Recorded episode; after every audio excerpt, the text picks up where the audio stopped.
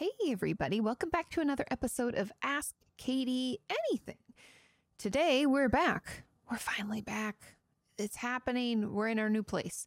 But this is not actually, I don't think this is, will be where I uh, do my podcasting long term. But because everything is still in boxes, we had to work with what we got, right?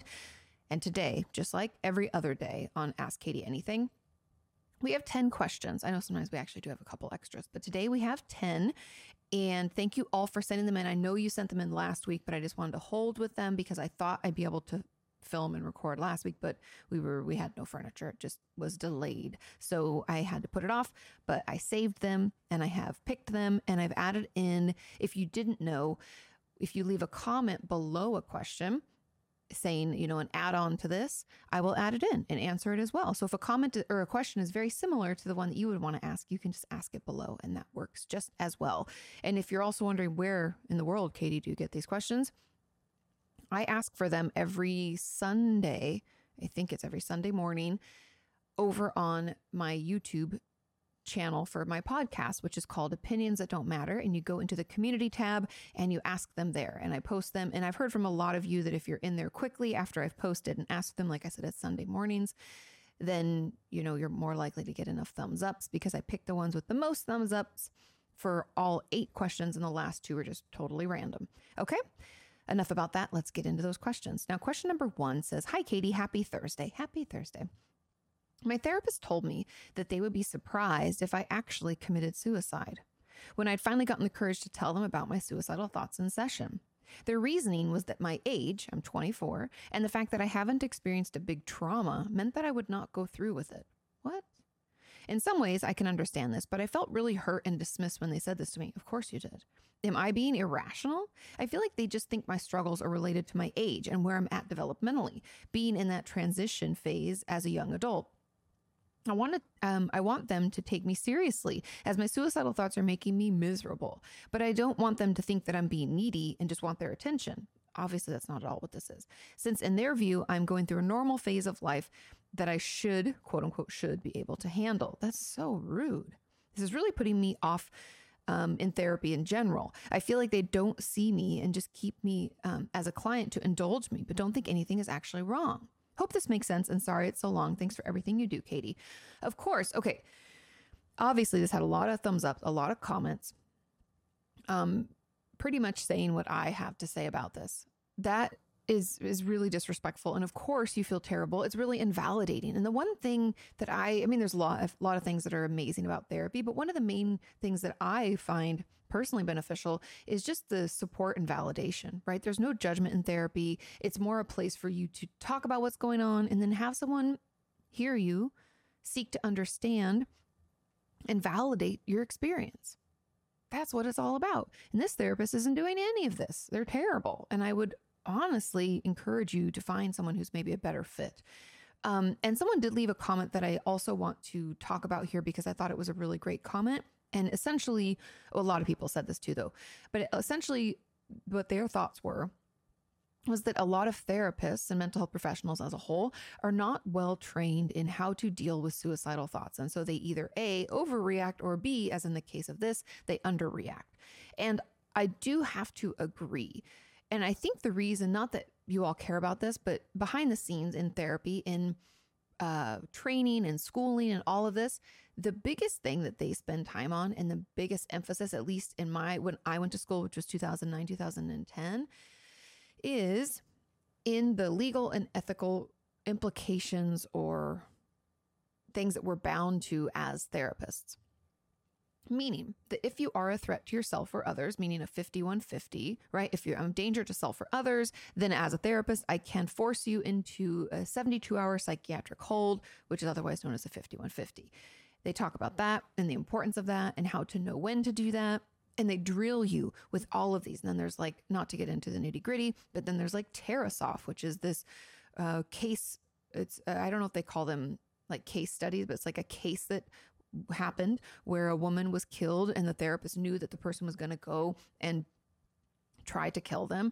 And it's essentially our duty to warn. So we have the ability, if we know who the intended target is and our patient has told us, we legally can go warn that person to the best of our ability. We're not held responsible, but we should, you know, try to warn or at least call the police in the area, things like that. And they spend a ton of time drilling this stuff into our head. And there's more than just, you know, those like the 5150s and duty to warn and duty to protect, those things. But they spend a lot of time drilling that into us.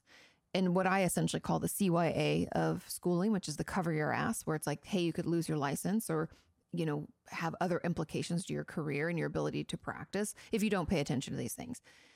And in that, and the reason that I brought that up is because in that forcefulness of like going through that and through that over and over and having this huge component of it in our, even in our licensing exam, they can stir up a lot of fear in mental health professionals with regard to suicide and suicidal thoughts because we could be held responsible if we don't take proper precautions to try to protect our patients. Okay.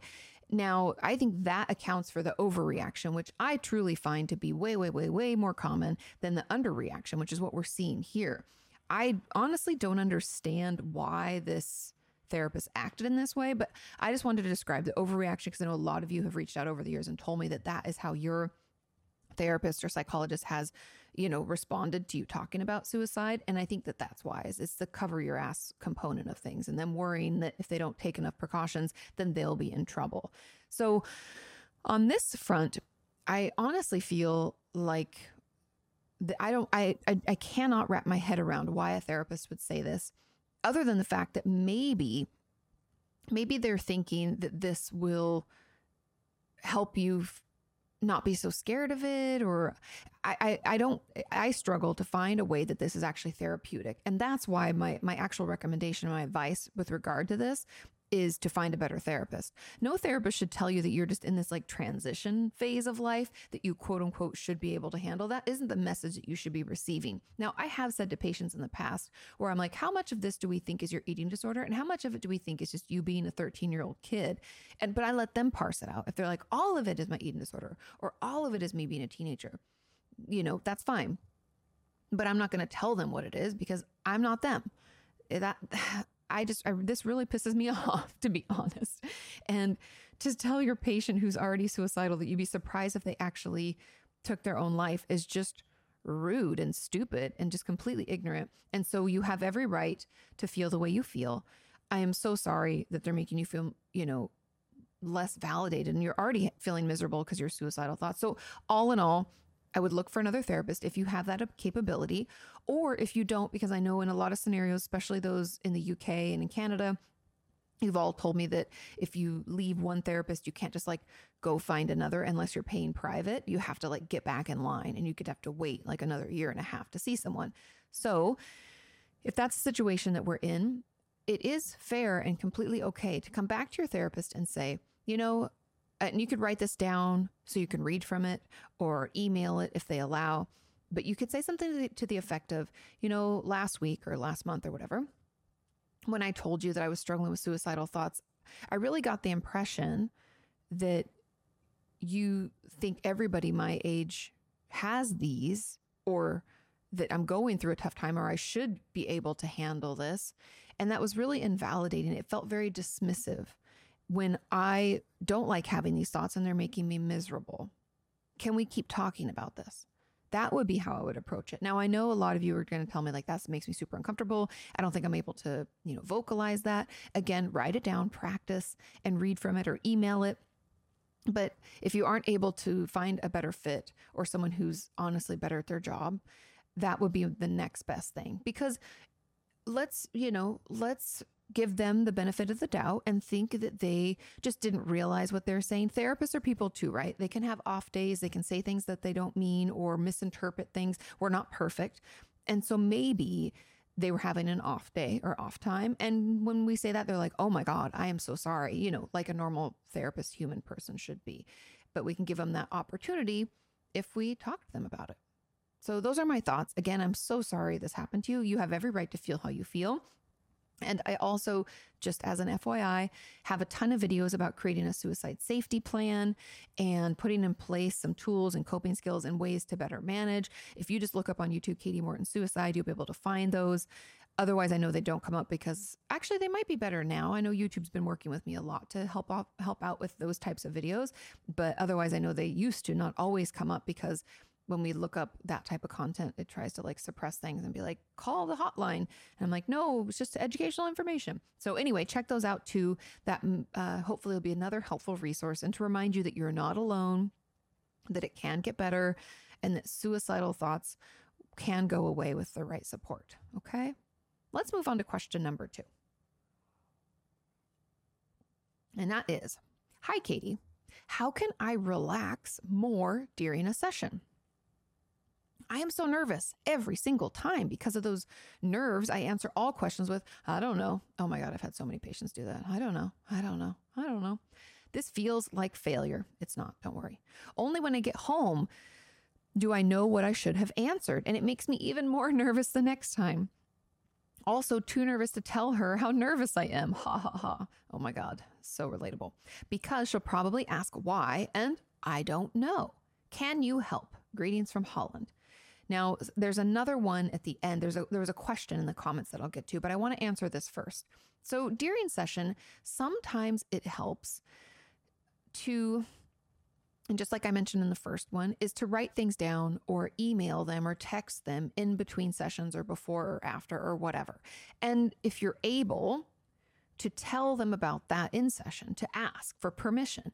Now, it's normal when we're first starting with a therapist for, you know, I don't know, I, would give it even a month or two for us to not feel quite as anxious. Now, if we're struggling with social anxiety, it may take us a little bit longer, but I would encourage you to watch some of my videos uh, on social anxiety and just on soothing your system. I even talk about like a full body shake for that, uh, for stress, anxiety.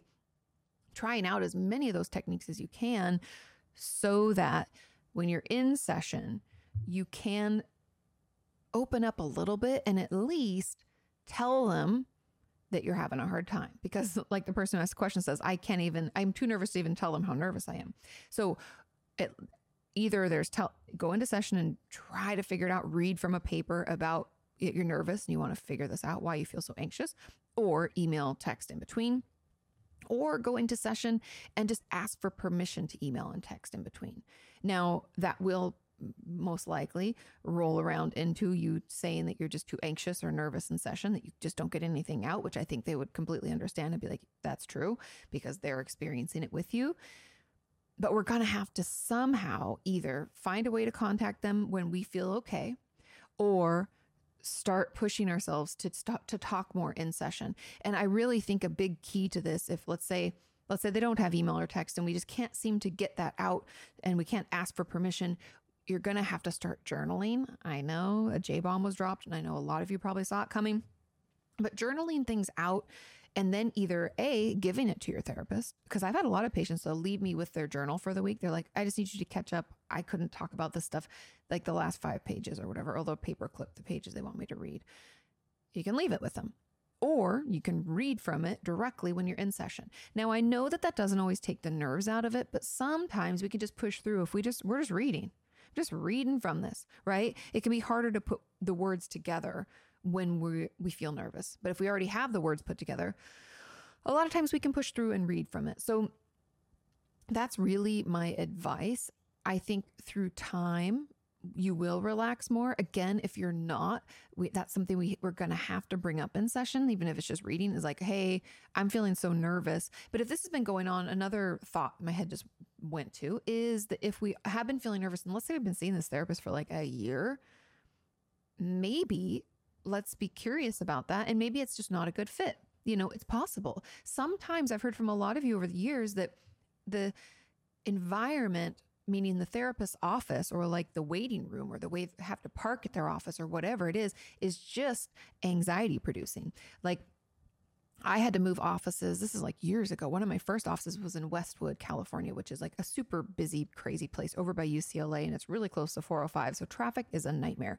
And a lot of my patients, when I moved into that office, hated it. They were like, oh my God, the parking is so difficult and the traffic and blah, blah, blah. Cause I'd come from a place that was like, had its own parking lot and everything. And so I only stayed there for a couple of months. It was kind of interim until I found my last office, which had parking and wasn't that stressful. So there can be things like that that might be fighting against you or working against you, making you more anxious by the time you show up, that you're like panicked that you're not going to get there on time and you're already overwhelmed, right? I've, I've heard from a lot of you that sometimes just the stress of going to therapy will cause you to dissociate before you even get there. So consider those things as well, because it's not always just the relationship with the therapist. It can be their office and the parking situation, the traffic situation. Let's just be curious about that because we have to be open to the thought that maybe it's not a good fit, or maybe we would experience this with anyone. And then we'll go back to those first kind of ideas that I offered, where it's like writing it down, seeing if you can email or text, reading from it directly, journaling and dropping that off. Like any other way that you can think to get that message out, that can help. And if it makes you super anxious just sitting waiting for your session, some of my patients and viewers have told me that just bringing a support person, if if someone knows you're going to therapy, is can that friend come and sit in the waiting room with you? Like sometimes that's soothing, sometimes that helps, and then you know come back and be there when you get out. They could do that, and you know sometimes we just have to ask for that support. But hopefully that helps you figure it out because there's a lot of different reasons this could be happening and a lot of different ways that we can overcome it. Now, the comment at the bottom of this question said, uh, oh, it says Katie said it's very common to feel nervous and uncomfortable for the first few sessions with your therapist. But how about if you've been with the same therapist for four years and you still can't shake that anxious feeling and awkwardness? What should I do in this case? And why do I feel like this? That I kind of answered that right there before was just like being curious about what it is and why. Because four years is a long time and they clearly have been consistent and shown up for you. So, what's holding you back? Is it their office? Is it them? Is it the place? Is it the way you get there? Be curious about it. Think about it. Do you feel nervous with everybody no matter what? Is it because they ask a lot of questions? Like be dig into your your thoughts about therapy, what you tell yourself, what the what it feels like. Let's just be a detective. Let's try to figure this out because it could be social anxiety. It could be, you know, the thought of talking to a stranger, but they're not a stranger. It's been four years. You know, what's coming up for me? Is somebody, do I have trouble opening up to anybody? Do I feel nervous about a lot of people and awkward in public? Like, let's talk about this. Think about this. And then if we have some answers, let's say in all of that thinking, we realize, hey, the parking situation around the office stresses me out. And I find that I actually do feel pretty awkward in any situation where someone asks me things about myself. Whatever information we gather, okay, so let's say those are the two things we learned. We bring that into therapy and we mention it and we say, hey, you know, I always feel super anxious and awkward here. And I was thinking about it and here's what I learned. Da, da, da, we tell them those things and then they'll know what to work on next. That gives us information. I know a lot of times we think, well, this isn't going well because this I don't feel super comfortable and I'm not spilling my guts and I'm not getting all these tools and resources. But that's not all that's not like the only way to start feeling better. That's not all that therapy is about. Sometimes therapy is about just what comes up for us within the process of therapy, meaning what's triggered inside of us? What are we struggling with? Like therapy being hard, even just talking about that is helpful because usually what comes up in therapy comes up in other parts of our life and we just haven't acknowledged it there yet or we've been ignoring it or stuffing it down or any number of things. So anyway, I could talk about that forever, but I hope that that helps. And let's move on to question number 3. And that says, Hi, Katie. My therapist and I are working on attachment at the moment, and it's the hardest thing that I've had to do. Almost everybody feels that way, so don't worry. Part of me wants her close and wants her attention and warmth all the time and is extremely jealous of her other clients and children. And another part of me wants to leave because I'm sure that I'll end up getting hurt somehow. Sounds maybe a little BPD ish, borderline personality disorder. My problem right now is kind of weird. My therapist thinks that something horrible happened to me as a child and keeps asking things like, I wonder what happened to your body when you were little. And the thing is, I was never physically or sexually abused, Katie. But the fact that she thinks I was gives me a weird kind of comfort. Like somebody finally cares about me. She worries about me, Katie, and I'm terrified because she thinks I was abused and I wasn't. I can't tell her I wasn't because she'll no longer care about me as much. Oh, that's an interesting belief system we've got there. And I kind of play along with her just to get her warm response and her caring tone of voice. I would never lie to her and say that something happened to me that never did. But I feel like I'm a bad person because I'm letting her believe that something that drastic happened to me just to feel special and cared for. What should I do, Katie? I just want to be cared for so badly. And I almost wish something awful like sexual abuse had happened to me so that I could feel like I matter and I deserve warmth and care. I feel so trapped and scared. Okay. Tons of questions on the end of this one and a lot to unpack here. Now, that my first thought on this was first of all, it sounds a lot like borderline personality disorder. I don't know if you've been diagnosed and I'm not diagnosing you, but that's something you might want to bring up with her and that you feel that need to like feel close, but then push away and that push pull of attachment and fear of abandonment that comes with BPD. You know, it might be good to bring that up and like let, let her figure that out with you and walk you through that. So there's that. Then there's the second part where attachment issues usually stem out of what I would call either emotional abuse, which is still abuse, or some kind of neglect, which is still abuse, or potentially like you said no sexual abuse no physical abuse. So i'm but those also. But there's usually something that has happened to us. Now when i say something's happened to us often we think it's something added to our life meaning someone hit us, someone sexually abused us, we were in an accident, we moved a lot as a kid. There could be a lot of different things that we can think there were these like challenges and changes and things that we saw that happened that caused us to struggle with attachment. But there can also be a lot of things that were not there. The removal of important things like support, care, love, affection, validation, whatever. Those things weren't there and it can cause us the same kinds of issues. So I want you to just be curious about that because I, I wonder if this attachment comes out of that. Now, I don't know. That's not the case with everybody. Again, everybody's different. Some of us had patient or had parents who were like good on paper, right? I've talked about that. And they were just emotionally absent, which again is abuse. It's emotional abuse, it's neglect. But it might be hard for us to acknowledge that and call it for what it is because we're like, well, you know, my mom, I took me to private school. We had like a nice house and like they fed me and I had tutors and like everything was taken care of. I got to play sports, like nothing was wrong.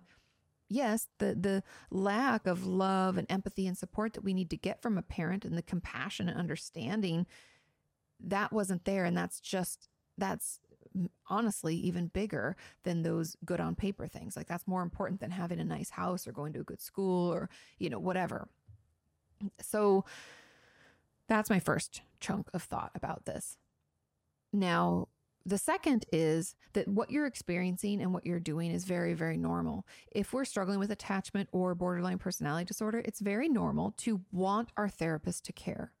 Now, again, going back to kind of what I said in question number two, is like it's really helpful just to talk with your therapist about what is coming up for you in therapy, because this is coming up for you, right?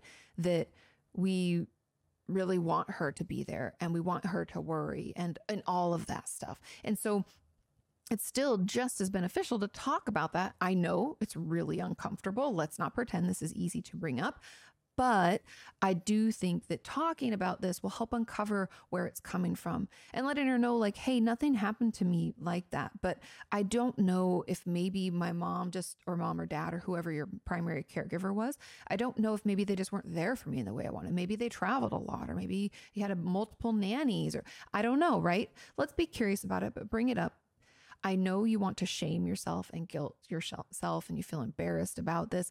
It's very normal. It's very common. Any therapist worth their salt is going to see this for what it is that it's, you know, you're working on attachment. She already is aware. Letting her know about this process will be helpful and it will not only help you kind of relieve yourself of this guilt that you're like letting her think something happened, but it will also deepen that relationship and help you get the most out of therapy. So please just do it. Like one, two, three, do it. Don't think about it too much. Don't worry about, you know, how you say it. Just get it out and then your therapist will help you process it because again, she already knows about the attachment. It's going to be okay. Now, a comment on this says, in addition, I think an important question is how to be able to form safe relationships, whether it's friendships or a relationship. Now, when we have something like borderline personality disorder or attachment issues or both, and one of the comments below this question is a good one. It says, In addition, I think an important question is how to be able to form safe relationships, whether it's friendships or a relationship. Now, when we're dealing with something like attachment or borderline personality disorder or both, we can struggle with this. We can struggle with splitting, meaning we think that people are all good or all bad. So we, when we meet someone, we kind of almost not love bomb them because I know it's a narcissistic thing, but we can a lot of times think they're just amazing. Everything about them's perfect and I love them. And then they do something inadvertently often that we are worried means they're going to leave or we find that thing very hurtful and then we're like they're all bad and we try to like abort mission, cut off from them, remove ourselves from them.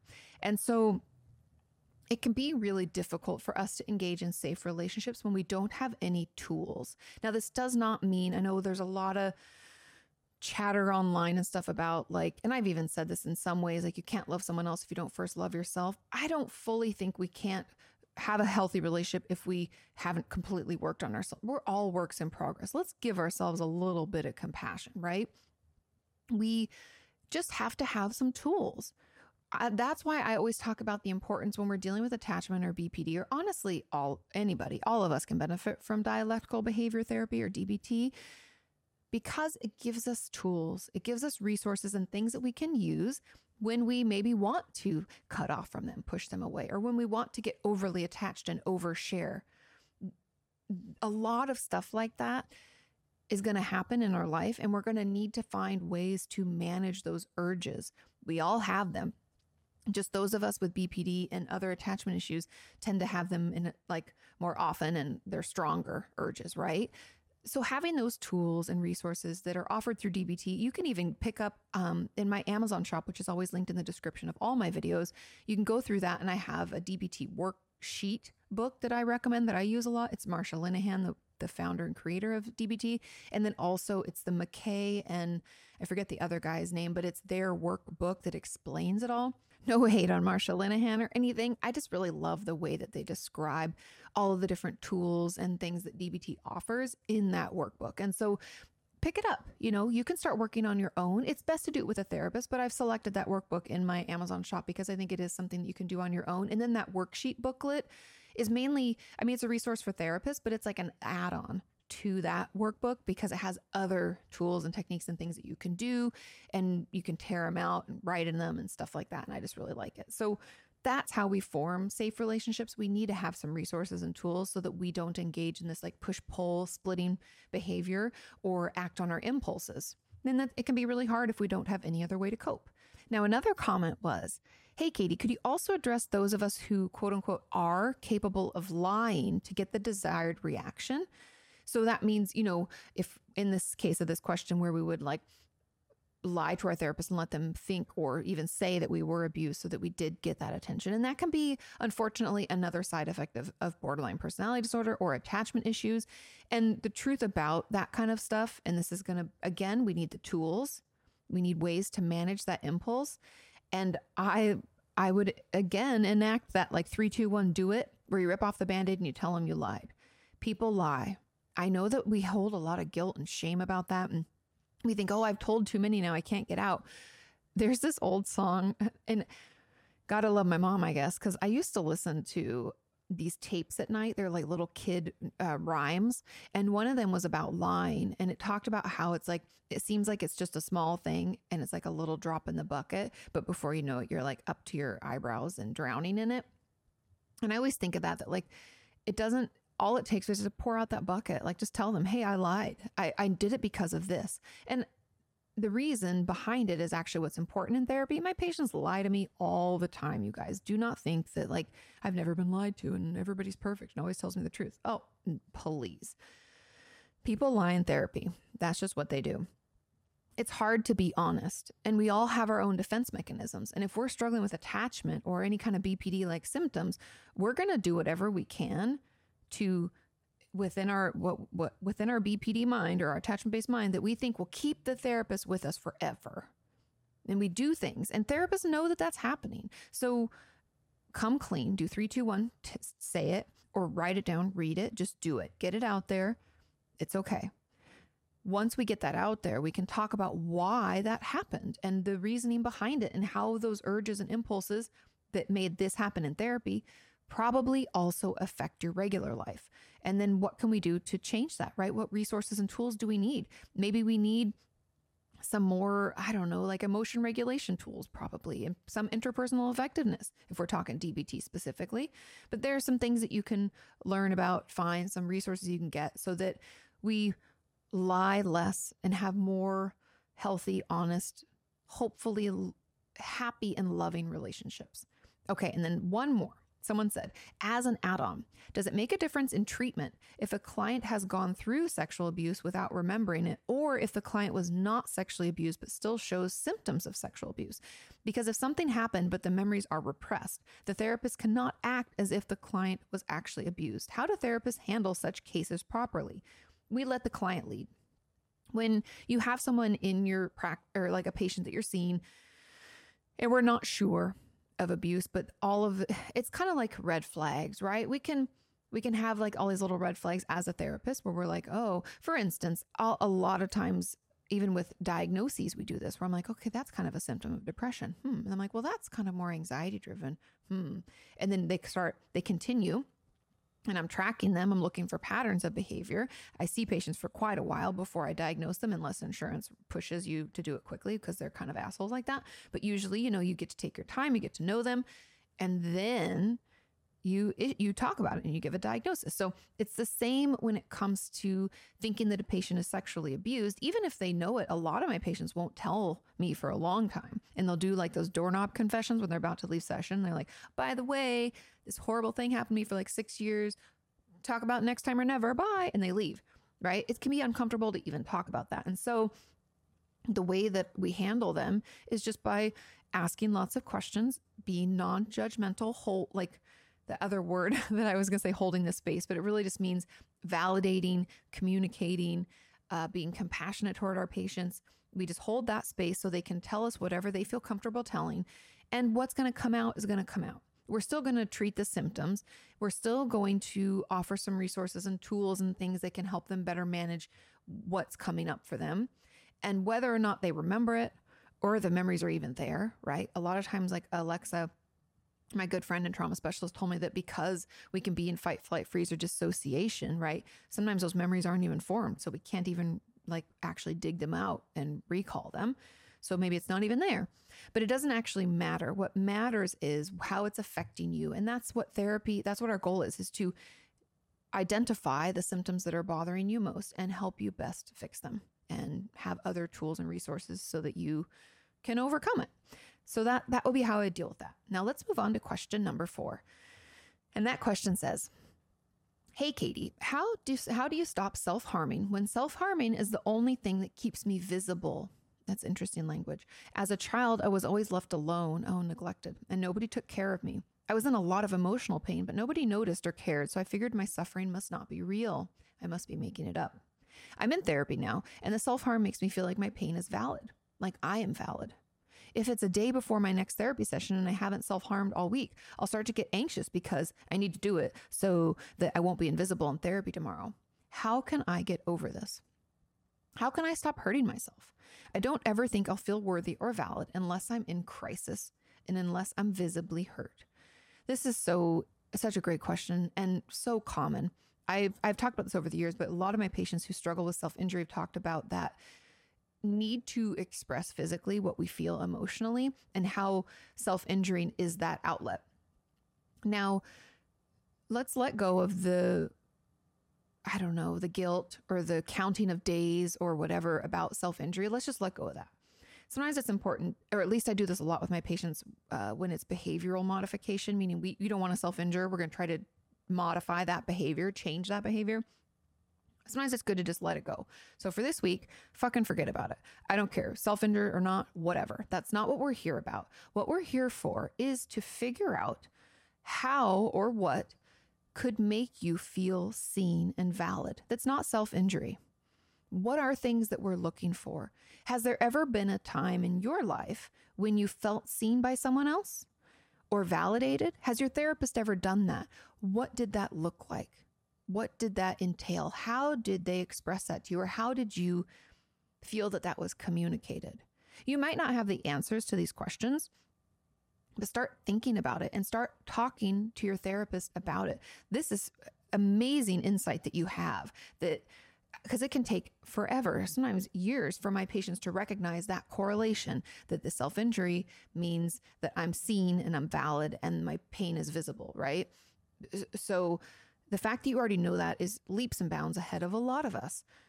But now we just have to figure out okay, so that's what it gives me. This is like the root of the root. When I talk about uh, nipping in the bud, overcoming our eating disorders, our addiction, our self injury, I always talk about the root of the root. Like, what purpose does this serve, right? It's there for a reason. What is that reason? Your, this is your reason. We already know that root we just have to pull it out. We have to figure it out. And we want to replace it with something else, right? Because you don't like it, obviously. You've said, like, you start, you know, then you feel bad. It sounds like usually my patients, when they self injure, have like this shame spiral or guilt spiral they get into, but then like the anxiety builds and we do it again. And it's like this never ending shit talk yourself cycle, right? So let's get you out of that so that you can feel worthy, you can feel valid all day, every day. Now, I know that sounds crazy, but we can get there. We just have to consider some other ways that we can get those same needs met because that's why the self injury is still in your life and still active, is because it still gives you something you need. Now, we just have to figure out other ways to, to get that need met. Do you see what I'm saying? And be curious about it. Again, no judgments. And if you can't come up with any of those answers on your own, no judgments there either. That's when you ask your therapist. Okay, now, there was a comment that said, as an add on, I have the same problem, but with a diagnosis. I feel like I'm only valid if I get diagnosed with BPD because I sometimes feel like I have all these symptoms, although I do not have a personality disorder. This is very harmful to my healing process because it stops me from getting better. How do I accept the fact that I am not, in fact, suffering from a mental illness? This was interesting. And I think a lot of, I've talked about this. I did a video about self diagnosis and how I think in some ways it can be validating because having a, a term to put to it can validate our experience and give us language around how we feel, but how it can also be detrimental because we can feel like we can use that. Not everybody, but some people feel like they can use it as an excuse for how they act, which is not true, or we can misdiagnose ourselves, right? You know, even though we have some information, we might not have all the information because we didn't go to school for it. And so we could be missing some very important key symptoms, and it could potentially mean it's a completely different diagnosis. So when it comes to needing a diagnosis, I would talk to your therapist. I feel like, again, the same thing. So, talking to your therapist about it, finding out maybe what or if any diagnosis also uh, by the way, BT dubs, having a diagnosis isn't the only way we can suffer with a mental illness or mental health issue. We can have symptoms of a bunch of different things and doesn't fit in one of those buckets. And that doesn't mean that we don't have a right to feel shitty. That's not how it works. I know your brain might be telling you that, but I'm just here to tell you that it's lying. That's not the truth. And so, again, so that those are my thoughts on that. But then talking to your therapist again and, and digging into why would having a diagnosis feel validating? Let's be curious about that. Uh, write about it, think about it. Is it because, are there other ways? So here's a question I have for you. Are there other ways in your life that someone has made you feel, or you have just personally felt invalidated because of a lack of a, a label? Like, did you maybe, I'm just going to roll through some, through some very random uh, examples. One could be like, did I not feel like I was good at soccer because I never made varsity? That's an example of a label making you not feel valid, right? Did I, uh, do I struggle with like imposter syndrome because I didn't get my degree in X, Y, or Z or go to a certain school? Hmm. Do I do that to myself? Maybe. Maybe I invalidate myself because I didn't go to that level of schooling. Hmm. Maybe. Right? Think about how labels have affected your ability to feel confident or valid in your life. And that could give you a lot of information. Again, talking out with your therapist, you'll probably dig into more, but you could also uh, watch my video about self diagnosis. Just get on YouTube, Kati Morton self diagnosis, it'll pop up. Um, yeah, because we have to dig into that because it's stopping you from getting better.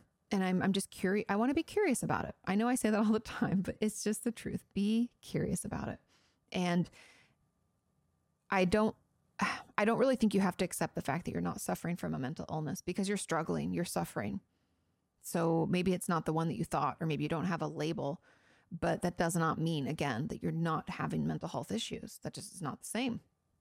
Obviously, I mean, if you get into the nitty gritty, which I'm sure your brain has, where you're like, well, I don't have a diagnosable mental illness. Well, what does that mean then? Let's be curious about that. If you had that, what would that say about you? Does that make your, does that mean that your feelings or your experience is more valid? How so? Why or why not? Um, would you look at me? Then let's look out. Let's say I had the same symptoms as you, but I did not have a diagnosis. Would you think that that I don't have a right to to feel bad or get help? What does that say about me? Hmm. Let's be curious and let's talk about it in therapy. And the final comment below this question says Hi, can emotional abuse cause schizophrenia? No. I was emotionally abused and I don't have any symptoms of BPD or PTSD, but instead got diagnosed with schizophrenia. Also, I will um, be able to stop going to therapy. Oh, oh, also, will I be able to stop going to therapy and stop taking meds? I've been on them. I've been to at least seven therapists and just pushed them away. Thanks. This is interesting. Now, in short, emotional abuse is not directly correlated with schizophrenia. And I even double checked this just because I was curious. However, a lot of times when it comes to things like anything really, depression, anxiety, schizophrenia, bipolar disorder, we can be genetically predisposed for it. Meaning we like have the gene or set of genes or, you know, we're predisposed to have something. It could even be the same for like heart disease or uh, diabetes, just FYI but we all have genetic predispositions. Our bodies already come with some kinds of code in them to cause certain things to happen, like blonde hair, right? For example. But we need something to turn them on, meaning like the light switch is off for schizophrenia, but we have that, you know, gene or we have that predisposition. And then we need like a triggering event. Now, not all the time is it a big thing, but for some of us, it is. And the emotional abuse may have been that trigger for you. So inadvertently, it could have flipped that switch because it was distressing and your system didn't know what else to do. So it like turned on that. And I, I don't, obviously, everyone's situation is different and I don't want to extrapolate further, but that's really the only way that it could quote unquote cause schizophrenia. Because from what we know in research about schizophrenia if you guys don't know it's an excess of dopamine in the brain is one of the components that they believe causes kind of the hallucinations delusions some of the positive symptoms of schizophrenia meaning adding things into our environment.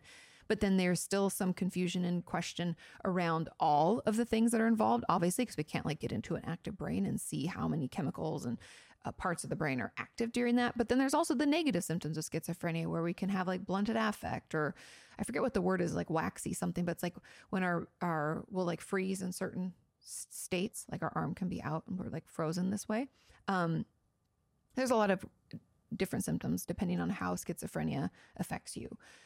But th- that's just what I know about like emotional abuse and schizophrenia and the correlation.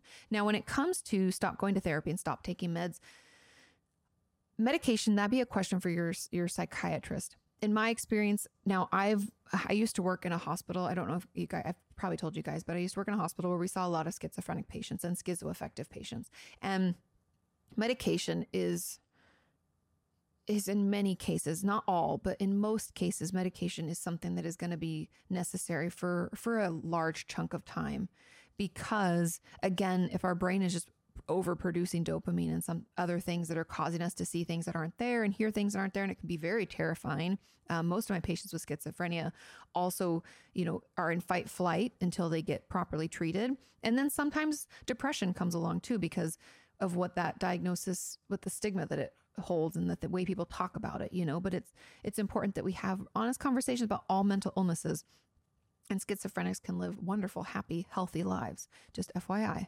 Um, so, talk to your doctor about the medication. When with the experience that I've had, most of my patients, actually all of my schizophrenic patients, were on medication, but it was finding the right one. So don't feel like you have to deal with all the side effects of some. If it's not working for you, there are more and more amazing options. I feel like each and every year they're coming out with a new atypical antipsychotic that has that's less. I call it like a less dirty drug, meaning it has less side effects.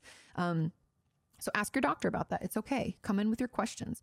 And you can ask your your doctor about, you know, when is do you think it's possible for me to titrate down? Maybe titrate off. Talk to them. But do not stop your medication on your own without consulting your physician. Pretty please with sugar on top. Do not do that. That is very scary. Withdrawal is a real thing. Also, trust me, I've had so many patients in my time, especially my bipolar patients, stop taking their meds and then go into mania and, and make decisions that aren't good for them or do things that are dangerous and you know, possibly hurt themselves. So please, please, please do not go off without talking to your doctor. But into the, will I ever be able to stop going to therapy? 100%.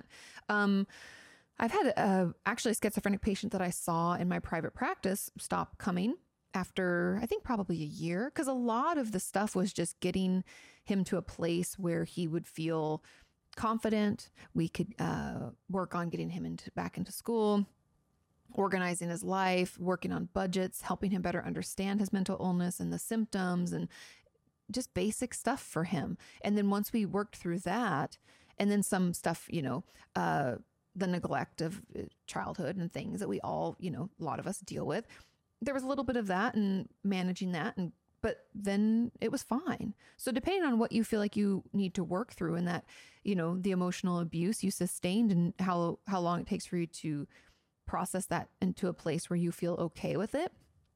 Once you've done that, you can always stop going to therapy. Therapy is in my from my perspective and I know some other professionals might disagree, but I would argue that they just want more money out of their people, but hey, they can, you know, at me in the comments. Um, the goal of therapy is to not have to need it, right? It's like, uh, it's like the goal of cancer treatment is to not have cancer anymore, right? If we have an issue and something that's bothering us, we go in to get help from a professional in the hope that they can help us and we don't need it forever. Now, everyone's going to need it for different amounts of time, and there's no clock that's ticking where you have to hurry and fix it, whatever.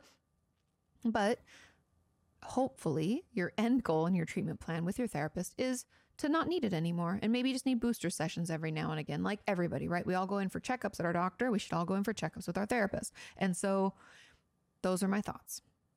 Okay, cool. Let's move on to question number five. It says Katie, and this is uh, your guys' questions. I swear there's like themes every week. Could I have been sexually abused and completely forgotten? Yes. Short answer yes. A few years ago, I found out that we had a high school male live at our house for a few weeks when I was a kid, and I don't remember it at all. That time doesn't exist in my memory at all. I wonder about sexual abuse because I have a very strong aversion to physical intimacy. When I asked my mom about it, her response was to ask if I thought I had been molested by him. But then she brushed it off. What? Okay. The whole situation is weird. I'll eventually bring it up in therapy, but we're working on other stuff right now. That's fair. Sometimes you're like, my dance card's full right now. We'll put this in on the next one. Um, and the short answer is yes. So back to what I was talking about uh, previously, when I recently filmed with my friend Alexa Altman, who's a psychologist and trauma specialist, she was talking about memories because when I was doing research for my book traumatized that'll come out this September, I was doing a lot about memory and how memories are formed and how they aren't really sure where trauma memories are stored or if they're stored at all. Now, there's a ton obviously you'll see in the book i, I use inside out obviously to describe it because love that film. But when we are dissociated or an extreme sense of overwhelm right? Not all of us actually dissociate and pull the ripcord. Some of us like max out and we're our brain is not able to what i'm getting at is in certain states of mind we are not able to form memories. We've talked about this, right? That's why dissociative episodes can leave these huge blocks where we're like, oh, I don't know what happened. You know, I'm not sure what happened for that year or during that experience. That's honestly why, or one of the reasons why uh, people at crime scenes are horrible at telling pe- the police or whoever's, you know, like the detectives what happened. They are they're like overwhelmed. They're in their stress response. They're frontal prefrontal cortex and their thinking brain is like out the door. And they're like, I don't know, maybe it's a blue car, a red car. I'm not, I'm not really sure. We're overwhelmed and we maybe don't have that memory. It's very possible. Or it might come back later when we come out of our stress response, right? But I just want you to know that yes, you could have been sexually abused and completely forgotten. I also find your mother's response very suspicious and also hurtful that she brushed it off. That would, I mean, I don't have children, but I would assume I'd be like mama bear about this. I'd be like, what? Tell me, let's find him, punch him in the nuts. Come on now, let's take him down. That would be my, ugh. But yes, in short, you can completely forget.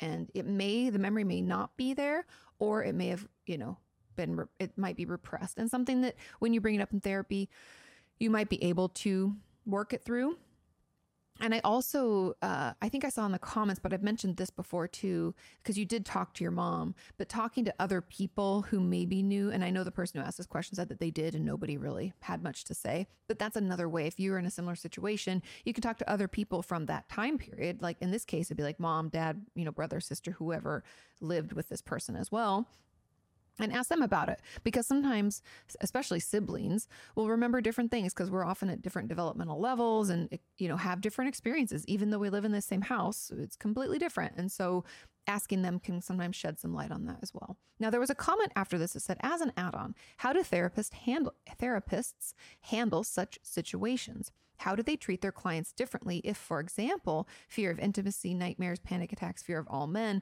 which could all be signs of past abuse, occur but not due to sexual assault? How much does the reason behind all of these symptoms play a role in treatment? The reason behind actually plays a somewhat important role because it's going to tell us maybe what style of therapy we should offer. Like, is this trauma based or not, right? It could be, if it's anxiety based, maybe more CBT, meaning cognitive behavioral therapy. So the reason behind it will usually dictate with some respect. Obviously, certain therapists prefer certain types of therapy, like I do a lot of CBT, DBT. That's just what I prefer. So that will usually, when a therapist is doing an intake on a patient, meaning seeing a patient for the first time, looking at their paperwork, we're already trying to decide what kind of therapeutic tools or techniques would be best for this patient, like best serving for them, right? So if the the reason behind these fear of intimacy or uh, fear of all men or all of that stuff is you know sexual abuse sexual assault based then i'm going to look for more ptsd type resources and tools. But again like i said if it's more maybe social anxiety or confidence based i might focus more on like CBT or kind of what we call like behavioral modifications, which will do a lot of like self talk and a lot of these things overlap, but I'm just telling you that that is usually how we kind of break it down. And so it is somewhat important, but I do not believe that we have to know the reason behind all of them to get any good work done or to have any alleviation of symptoms because a lot of the tools and techniques that we use can help out for a lot of different things. Cool? Okay. Then another question says, if you have time to cover this, oh, I do. Says, do you have any advice for those of us who need to ask our families questions to help fill in the gaps of our memories or provide details? When I was six, I was sexually abused by a tenant of my mom who lived in our duplex, and I want to finalize a trauma timeline to help me finally process through things. However, I've been afraid to ask my mom or much older sister, nine year age gap between us, any of the questions that I have, and I don't know how to broach the subject. Thanks for taking the time to answer our questions. Of course honestly, my best advice for things like this because oh, some things are just so uncomfortable, right? It's like ugh, just even the thought of it, like I don't want to do it. We need to. You probably knew this is coming now that I've started it that way. Figure out what it is we want to say. Break it into a couple bullet points. Let's keep this short and sweet, maybe three to five things, right? Then I want you to practice saying it out loud. Then we can even role play. Okay, if I'm going to say that, what do I think my mom will say? What will my sister say? I'm going to be real here. Usually, what we think they're going to say and do, if we know them well, is usually pretty correct, meaning that they will usually respond well unless they're kind of abusive or not that supportive. Then they might be a little bit different, right? But usually I find family will listen to us and answer as best they can or be like, oh my God, I didn't know.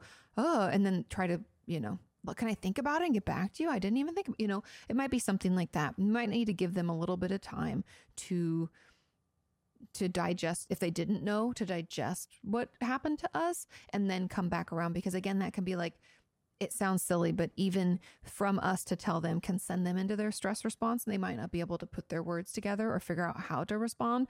And so it might be good for us to be able to give them a little time and say, well, can you get back to me in the next couple weeks? Because I'm trying to figure this out in therapy, you know? But again, writing it down, putting our thoughts together ahead of time will 100% help. Role play, you know, uh, keeping it to the bullet points. And people in our family tend to want to know how they can help. And so I think the best way to end with the how they can help in this case would be something to the effect of if you can just remember anything, that would be really, really helpful. That's really what I'm just trying to get here is so I can finish this out. And they should be able to do that. As you know, if they have any memories of it, they'll let you know. But give yourself some time and compassion. It's really uncomfortable. It's a very touchy subject for you. So we want to make sure it's addressed properly. You know, keep all that under consideration and you should be good to go. But just practice ahead of time. Let's move on to question number six. And that question says, Hi, Katie. I hope you're well. I am. Thank you. Uh, says, I'm a 27 year old female and have been really struggling with deciding whether I want to have children or not. I understand. I'm definitely leaning toward the no decision, have lots of reasons against having them. A lot of the reasons are due to negative experiences in childhood and family. I have a lot of patients that felt that way. And the desire for history to not and the desire for history to not repeat itself and pass on on transgenerational trauma to another human that didn't ask to be born. I think raising kids is one of the greatest responsibilities of humanity. I couldn't agree more. And I just don't think I'm cut out for it. But I also don't think I want it either. However, I'm naturally a very anxious person, so I'm trying to figure out if beneath those deep rooted anxieties, I actually do want them or not. In addition, I've never felt that maternal drive to be a mother to another human. I felt it for being a dog mom, though. I amen to that. Also, I feel pressure from my boyfriend because I know he really wants kids. That's something that you really should talk about before you fully commit to one another, even if you're already committed. You know what I'm saying? I want to be with him. But if it is the case that we don't want the same thing, I won't deny him the chance to find someone else. Yet I still fear the outcome that we'll have to go separate ways, which is making it difficult for me to discuss my thoughts with him. I guess the question is how do we figure out what we really want separate from our anxieties? Kindest regards. This is a great question. And if I'm being honest, I went through a similar experience myself, like even trying to figure out if I wanted kids. Because as uh, most of you know, Sean and I do not want children. And that wasn't a decision that we took lightly, but it was one that we made over time and conversation. And I, I really, you have to be on the same page with your partner because that's a huge life decision. And that's one that I honestly feel like either one giving in to the other's needs is going to be a they, you know there could be future resentment we'd want you'd want to talk it out anyways you might want to go to therapy together have multiple conversations. And I will encourage you to discuss this with him and let him know your thoughts. I know you're worried that it might be upsetting to him or that you'll go your separate ways, but I really feel like if you can't have this real conversation with him about whether or not you want to have children, that uh, honestly, and I mean this in the most loving way, this is tough love, Katie, okay? If you can't talk to him about this, how do you expect to have children with him or not have children or spend a life with him? Life is full of ups and downs, uh, difficult things, uh, death uh, of family members, losing uh, animals, and difficult moves and stressful situations and fights with other people and fights with each other. And there's just so much to life. And I know that sounds really deep and dark and horrible because it's also filled with wonderful and amazing things. But I'm just saying that I don't think there's a better indicator of a healthy relationship more than the ability to communicate with each other about difficult things. Because, like I said, life is difficult and so many things are complicated, and you have to be able to talk to your partner or your, um, you know, your foxhole partner. It's kind of what I, I think of Sean as. And who do you want in your foxhole? You want someone who's going to be there for you and be able to hear you and also it's it's healthy to be able to disagree. Now, I know in this case the disagreement could push you away from each other, but I don't know. You have to talk about it. You have to figure it out. I don't want to put too much of my own thoughts into it because obviously Sean and I decided to not have children so I understand and and I obviously like agree with your thoughts about this in a lot of ways so and having a child yeah is such a such an amazing thing and it's a great responsibility and not all of us are equipped to do it. So yeah, those are my thoughts. I think and let me make sure I answered your question because I definitely went on a tangent. My question is how do we figure out what we really want separate from our anxieties? I think when it comes to this, if you can put on it might be like a journal again. Sorry, J bomb. Might be a journaling like homework assignment, I guess, because I think it could be helpful for you to write down the things that are because of like the transgenerational trauma and not feeling like you're personally equipped. And let's write those things down. And then the anxieties, if we can tease those out, because I think the anxieties are more worry based, like, I don't know if I will make a good mother. I don't think anybody feels like they will, by the way. And everybody has those worries.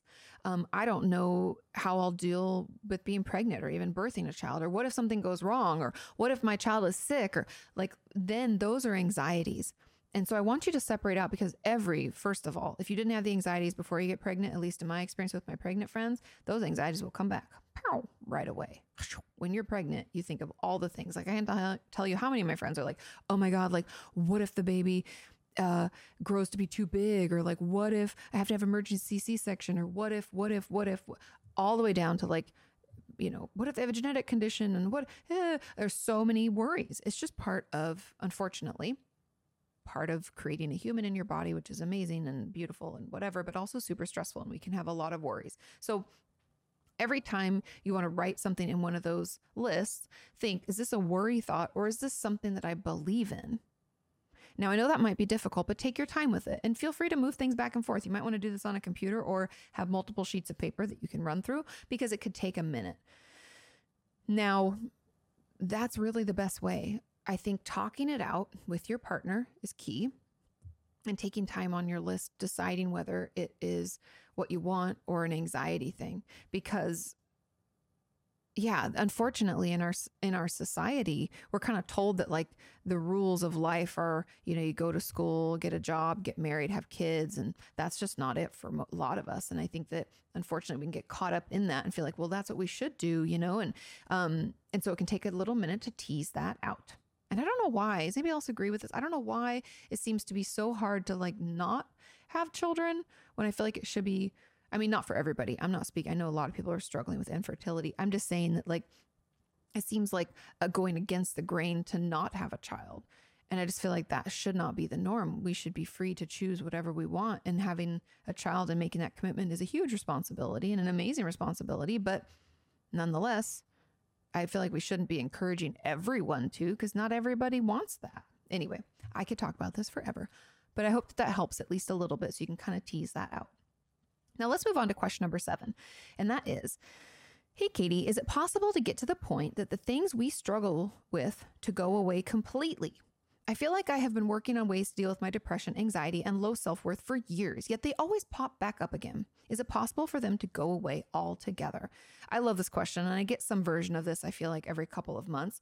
Now, the truth about depression, anxiety, low self worth, or any mental health issue really, is that it's just like a common cold. Sure, we can get rid of it and it'll go away for huge swaths of time. You might even have a whole year where they like just don't bother you. But then, when things get stressful, when we start to feel overwhelmed, they can bubble up. We can have these thoughts again. Oh shit, they're back, right? We can feel that way and it can be super frustrating. We can think, I am back at square one. Okay, I'm here to tell you, you are not back at square one. This is just like it's like a weakness in our system. It's like the same reason that when I get sick, I get strep throat. As a kid, that was just like I always got strep throat until I had my tonsils out at the like the ripe age of like 20. Yeah, it's horrible. But we all have like weaknesses in our body and in our brain. So some of us will go back to anxiety, some of us will go back to more depressive thoughts or eating disorder behaviors.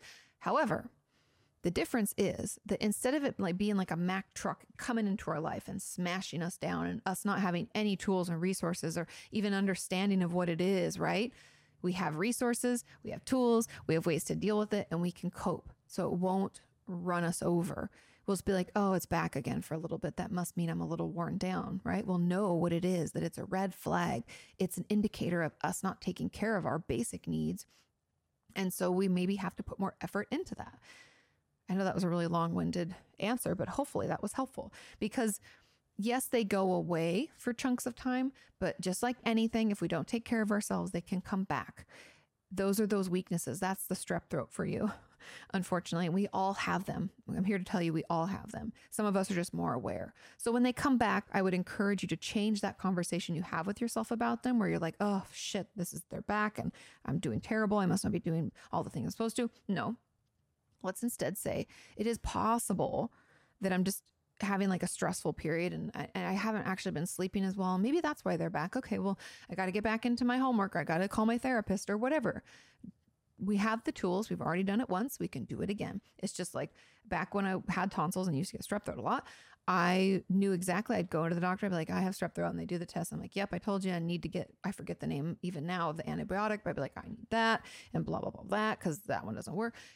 We know. We already know because we've been here before, and you can use that to your advantage. Okay, let's move on to question number eight. It says, Hi, Kati. I hope you're having a great day. I am so far. Thanks for asking. And hope you are too. It says, I have a question about hypervigilance and extreme self awareness. Whenever I leave my house, and even leaving my room if my family is home, I am incredibly aware of the fact that people can see me and judge what I am doing, how I look, and so on. Consciously or unconsciously, I always feel on edge, and at home, it's like I'm walking on eggshells so that no one will notice me. Even though I know it's unlikely, it feels like someone is watching me all the time and taking notes of my every movement. Wow. That sounds really stressful. Even being alone at home or in the car, I sometimes get a thought that someone's watching me through the windows and I get extremely uncomfortable and feel like I want to hide. The only place I feel safe and can relax is in my room with the doors and blinds closed. I've never had any big trauma or event that has made me feel unsafe, really, so I don't understand why I am this way. Why do I feel like this, and how can I stop being so afraid of people seeing me and judging me? Honestly, this sounds a little bit like agoraphobia, which I have a video about if you want to check it out. Just uh, get on YouTube, Kati Morton, agoraphobia. It's A G O R, should come up. Um, that's just to start it off. That's not obviously not the full word. Um, but eh, essentially, what agoraphobia is, is the fear of being out in public and that getting out of that situation would cause you some kind of embarrassment. Now, that's not maybe not quite in line with yours because you're just like, I don't want people painted. I don't even want people seeing me. Like being seen is overwhelming. But it sounds a little, it's an anxiety disorder somewhere in that umbrella. Definitely. And agoraphobia sounds somewhat similar because a lot of people will end up not leaving their house or their bedroom um, much at all because it's just safer and feels better and not so stressful. And so there's a couple of things so those are kind of my thoughts about like what this is. And I think that that might, you know, that's potentially what it is, or at least in that vein. And I, I, I don't know the cause because I guess I don't have enough information as I look through this question. I'm not really sure where it comes from. It could be anything from just untreated anxiety that has gotten worse, especially in this last year. A lot of ang- people with anxiety has gotten worse. Some of my socially anxious people are like, Yay, things are amazing. I don't have to go out. But now that things are opening up, it's worse. So could be, you know, exacerbated by the uh, COVID situation. But, anyways, I think that it is definitely coming from anxiety. And the best way to cope and the best way to overcome this is actually exposure therapy. And I, one of my first, like, my homework assignment for you now, if you're not in therapy already, is to, before you get into therapy, to consider maybe write about what comes up for you, what thoughts pop into your head or beliefs do you have about people seeing you and noticing you. What does it mean to be noticed? What what what do you tell yourself? What, what's you know what is it that's so terrible that makes you not want to be seen or noticed? It sounds like you wish you could have like a cloak of invisibility, like in Harry Potter, because the judgment, the fear of judgment, and that's why I think it's kind of agoraphobia, where it's like they feel, think people are going to judge them or they'll be embarrassed. Um, but, you know, and then I'd be even curious about that. Like, are there situations in your life where you felt really judged? And what were those, you know, can you explain those to me? What was that like? When did that happen? Who was involved? I'd have a lot of questions like that because it has a purpose. There's a reason for this. I know you might feel like I'm going crazy. Why is this happening? But we all have ways to cope. And this is the way that you're coping. And we just have to try to track back like why it's happening, when it's happening. I'd even be curious. I love a timeline. So I'd be like, well, when did this start? And when did it get this bad? And like, when was it you know, when did your house become unsafe? Because usually it's like this circle and it slowly gets smaller. Anxiety disorders make our world slowly and slowly smaller and smaller, which is why exposure therapy is the best way for you to bust out of this and get your, make your world bigger and bigger and bigger so you can do whatever you want to do. Um, but yeah, those are my thoughts on that. I think this hypervigilance, extreme self awareness, it could have a trauma, you know, a trauma basing. I don't know. Again, I don't know what happened, but it doesn't always. It could be, again, just something that you're genetically predisposed for, like OCD or anxiety, and then something in your life kind of triggered this, or a lot of people in your life exhibit similar symptoms. And but a lot of it's like honestly toxic thought where the way that we think about our environment and the people in it isn't helpful and it's actually, you know, going against us and keeping us held in our room and all of that stuff. So, anyways, hopefully that helps at least give you some questions to answer, some guidance. But please see a therapist that specializes in anxiety and does exposure therapy.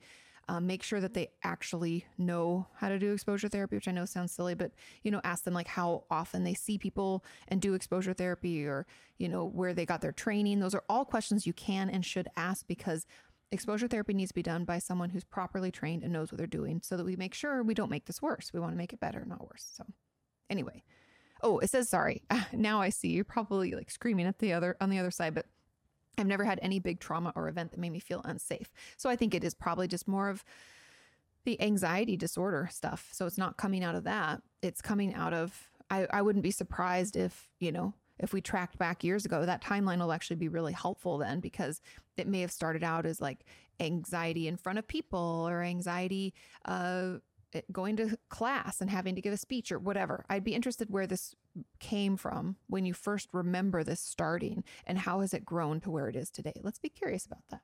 No judgments, just report the facts.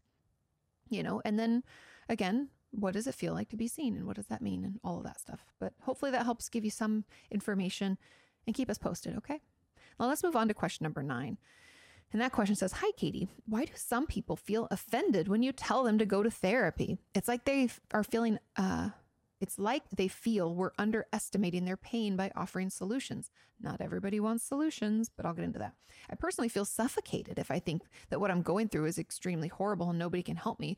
But it's um, like those people enjoy or feel safe by thinking this way. I don't actually think that that's what's going on. Now, there's a couple of things. First of all, I have a video that says you're not listening, and I would encourage you to watch that video because there are there's only one real way that we can listen to others so that the conversation and communication is healthy and happy, and that is listening to learn. When we listen to someone to learn about their experience and we're not putting any of our own shit into it.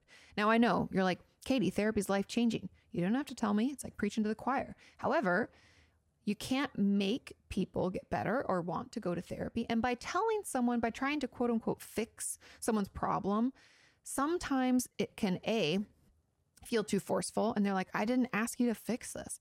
Or two, it can feel invalidating, which I know you're like, what? Why would that be invalidating? I'm saying, like, hey, you should get some help. That sounds pretty bad. It can feel like you're saying, hey, all you got to do is just go to therapy. Like, stop talking to me about it. It can be very dismissive and people can feel like they're not really heard. Does that make sense? And that's why listening to learn is really key. Asking questions about their experience and asking what they're going through. And then what you can do instead of telling them to go to therapy is by saying, man, I'm so sorry you're going through that. That sounds really tough. And then, you know, you validate, validate. Maybe they have some more stuff to say. At which point, then it's okay to say, you know, what's really helped me is therapy. I don't know if you've ever considered it, but, you know, I'm not here to tell you what to do. Again, we cannot, it's all in the presentation and all in the way we mention it because not everyone's going to take that comment well because there's that feeling like you're trying to fix their problem. You can feel like it can feel like you're downplaying or dismissing their issue or like I don't want I don't have time to listen to all this, like geez. Or the third is different generations of people and different areas of the world have different thoughts about therapy. And like if I was to tell my dad, okay, I know my dad's he's been um, dead for God, what, 11 years, 12 years now. So actually, yeah, 12, almost 13 years. So, anyways, my dad has been passed away for a long time, but back in the day when I told my mom to be a therapist, he's like, "Who wants to go to a stranger and cry?" And because he'd gone with, I don't know if you guys know, but when I was younger, we all went to family therapy. My brother and dad hated it. My mom and I loved it. We continued on our own. It was amazing, super helpful for me. But my dad did not like crying in front of a stranger and didn't want to pay somebody to listen to him. So he had this like stigma or belief system that he had created around what therapy was and what it wasn't. And so if I had told my father you know, dad, I think you should you should go to therapy. He would be offended. And so some people can still have that belief system and can still be offended because they think that like what do you think I'm crazy? You think I need to pay somebody to talk? You know, all of the stuff that we hear all the time. It's really to be honest between us it's really ignorance, right? My dad didn't understand therapy. He didn't know what it could do for him and how it could help. But the thought that something could be wrong, quote unquote, wrong with him was like triggering, right? And it sent him into a defensive spiral. And so people can get that way. And hopefully that just gives you some ideas of why people can feel that way because not everybody wants to be, you know, all the reasons I said. And that's why people get offended and might shut down or, or not talk to you about certain things, you know, at that point.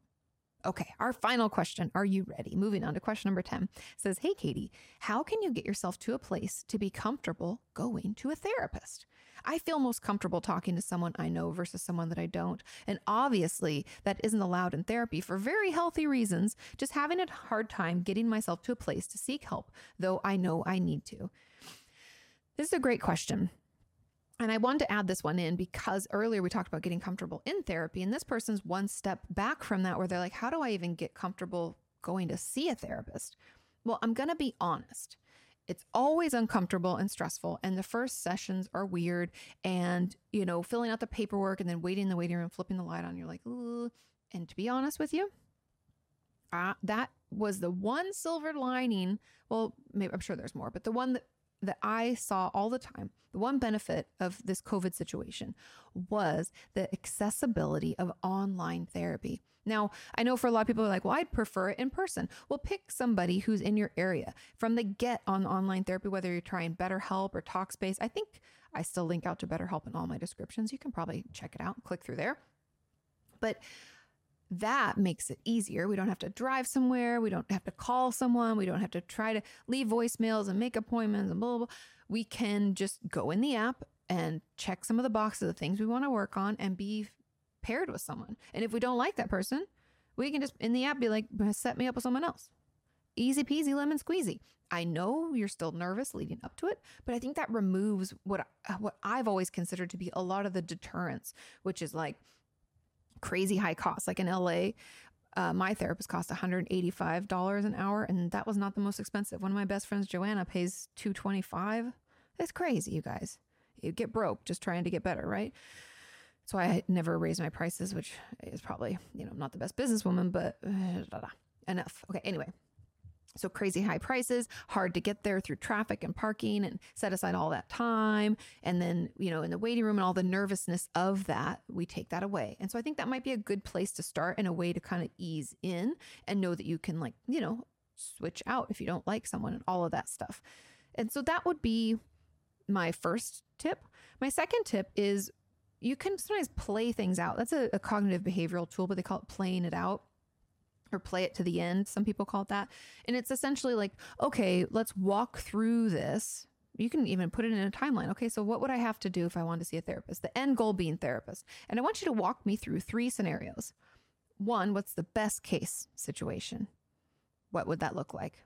I want you to journal about this. What's the best case scenario? What's the worst case scenario. So, like, oh, everything that could ever go wrong goes wrong. Like, you go to the wrong office and you're really late and you don't like them. And then, I don't know, anything you don't like, no parking or their office is cramped or uh, hot or I don't know, anything like that. And third, what's the most likely scenario? We can all play this out. We all know we've thought about things, we've experienced life. We know what worst case, best case, and what's most likely going to happen. There's going to be a couple hiccups, but it's going to be okay, right? We know that. But sometimes we have to remind ourselves, we have to do this exercise of walking it through little by little by little in detail, step by step by step for each of these. If you can write it out, that's even better. But even just thinking it out is helpful. And so do that. And that can help kind of ease the anxieties of going to see a therapist. And also, in my final tip, is sometimes it helps to have a support that assists. Like, for instance, I personally have called a, a two or three therapists for one of my friends. This was back in college days. I called and left a message and pretended I was her because she was having a tough time. Now she was sitting next to me. It was all she was approved of. I was saying the things she wanted me to say, but she just could not make a call. She did not want to put call the, on the phone. Did not does not like making leaving voicemails or anything. And I was like, I can do it.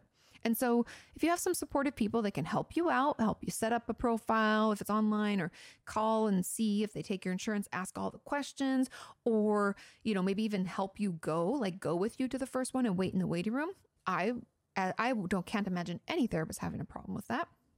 I've even had a lot of people like their mom comes with them, even if they're over 18. Obviously, you guys know I see mainly adults, um, or, you know, a grandma or a friend or whatever. They just sit in the waiting room. What's it matter? I got People magazine in there they can read and have a good time. So, there can be all of those are all the ways that I think can kind of best make you feel comfortable. But just know everybody feels uncomfortable. It's stressful at the beginning. It's all it's like that hurdle and then it's easy. Then you're like, I don't know why I waited so long. Or at least that's how like I've always felt because you guys know I take breaks in therapy, and every time I go back, it takes me a little while. I know I need to go back. And I'm like, ugh. And right now I'm in a new state. So I'm like, God, I have to find a new therapist. Uh, and it'll probably take me a little while. I'm going to show myself a little compassion, but I'm going to do it and I'll feel better when it's done. And so, yeah, you'll get there. It'll be okay. Just walk me through those scenarios in as much detail as possible. Play it out because you'll find out it's actually not as scary or overwhelming as you think it's going to be it's going to be helpful. It's going to be great. I just I just know it. I can feel it. Okay. That's all we have for this week. Thank you all so much for your patience. I know we went dark last week, but we had no furniture, you guys. It was crazy. Um, so thank you for understanding. I hope you enjoyed this week's episode. If you did, please leave a review on Apple Podcasts. Please tell a friend, share it with someone you love. Have a wonderful week. Take care of yourselves, and I will see you next time. all the questions you've always wanted to know. Ask Kate.